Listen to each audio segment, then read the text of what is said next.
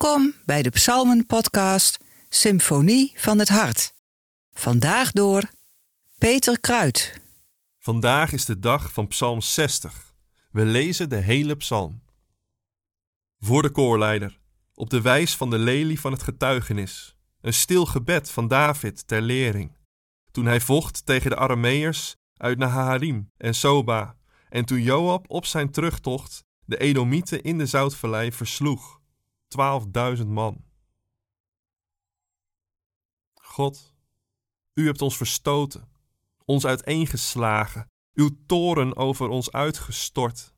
Keer ons lot ten goede. U hebt het land geschokt en gespleten. Genees zijn scheuren, want het stort ineen. U hebt uw volk zwaar laten lijden, ons een bittere wijn laten drinken. Geef een teken aan wie ontzag hebben voor u. Laat hen ontkomen aan de pijlen van de boog. Bevrijd uw geliefde volk. Help het met uw machtige hand en verhoor ons. God heeft gesproken in zijn heiligdom. Juichend zal ik Sichem verdelen en het dal van Sukkot uitmeten. Van mij is Gilead en van mij is Manasse. Ephraim is de helm op mijn hoofd en Juda de scepter in mijn hand. Moab is mijn wasbekken. Op Edom zet ik mijn voet. Filistea, juich mij toe.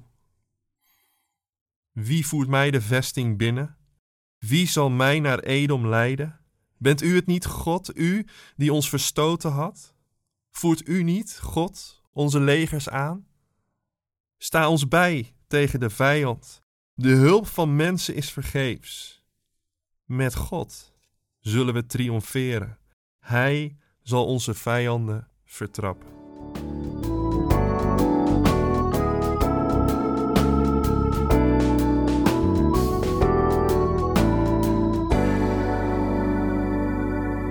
Hoe vind je opnieuw de moed om te vertrouwen op God? Als je de pijn van het trauma nog voelt, de onzekerheid over wat gebeurd is nog niet bent kwijtgeraakt als je langzaam maar zeker weer terug aan het krabbelen bent, maar nauwelijks nog overeind durft te komen omdat je vertrouwen een behoorlijke knauw heeft gehad. Misschien is jou op relationeel vlak wel niets bespaard gebleven. Heb je alles meegemaakt en denk je wel twee keer na voordat je je hart weer eens in de waagschaal legt. Misschien weet je wat faillissement is. Hoe je heel je ziel en zaligheid had gestopt in je bedrijf, maar er één crisis te veel was. Misschien vrees je de kanker, terwijl je eigenlijk de behandelingen na de laatste keer nog niet te boven bent. Hoe vind je opnieuw de moed om God te vertrouwen? David weet wat trauma is. Hij beschrijft in het eerste gedeelte van Psalm 60 het collectieve trauma van zijn volk dat geschokt en gespleten is. Zijn volk dat zwaar te lijden heeft gehad en bittere wijn gedronken heeft. David rekent het God aan wat is gebeurd.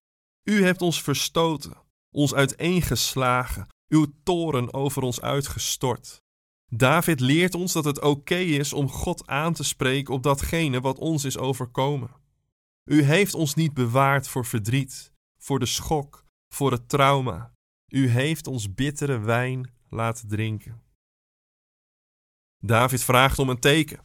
Geef een teken aan wie ontzag hebben voor u, zegt David in vers 6. Waar je voor iets nieuws staat, de uitdaging voelbaar wordt, kun je zo verlangen naar duidelijkheid vooraf.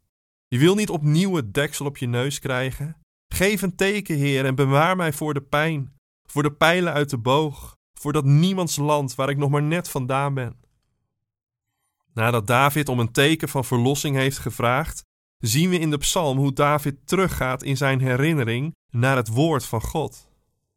God heeft gesproken in zijn heiligdom. In de intimiteit van Gods aanwezigheid zijn er woorden gesproken en beloften gedaan. Beloften van land, een thuis, een veilige plaats. In de psalm worden stamgebieden van Israël genoemd, als Sichem en Sukkot, als Gilead en Manasse, maar ook vijandige gebieden, als Moab, Edom, Filistea Gods heerschappij gaat over de grenzen van Israël heen. Ook de landen van volken waar Israël bij tijd en wijle onder geleden heeft, behoren God toe. David die moed en kracht put uit de woorden die hij gehoord heeft in zijn heiligdom. Belofte ontvangen in de intimiteit met God, daar zit de kern van Davids geloof. Daar vandaan vindt hij de moed om opnieuw God te vertrouwen, ondanks de teleurstellingen van het verleden. Ken je dat? Ken je de intimiteit van Gods aanwezigheid? De vertrouwdheid van zijn woorden? Belofte van leven, van harmonie, van een nieuwe wereld? Een wereld waar recht gedaan wordt en God dichterbij is dan je huid? David kende deze intimiteit, leefde eruit en keert er naartoe in de aanvechting van het moment. David gaat ons voor in het geloof dat God uiteindelijk zal doen wat hij beloofd heeft. In de woorden van David is God de legeraanvoerder om in dat besef te weten dat hij zelf de strijd aan zal moeten gaan. David raakt hiermee het mysterie aan van het handelen van God in het handelen van de mens en vice versa. De geest getuigt met onze geest, zei Paulus al. Waar we handelen in de richting van het door God gegeven woord, zullen we ervaren dat Gods belofte oplichten. Waar Gods belofte oplichten in ons handelen, kunnen we niet anders dan God de eer geven voor wat Hij door ons heen doet.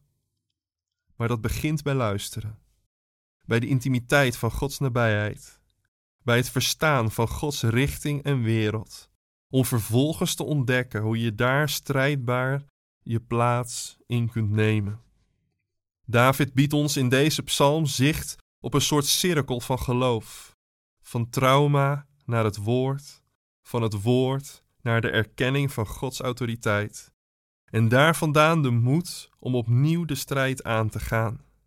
Waar de trauma's in ons leven het vertrouwen in God moeilijk maken, mogen we als David onze frustratie bij God neerleggen, om vervolgens stil te worden bij de woorden van God over de wereld die komt, waar Gods recht en liefde de maat der dingen is. In het geloof dat die wereld komt, mogen we de bodem vinden waar we opnieuw kunnen opstaan om met open vizier de strijd aan te gaan.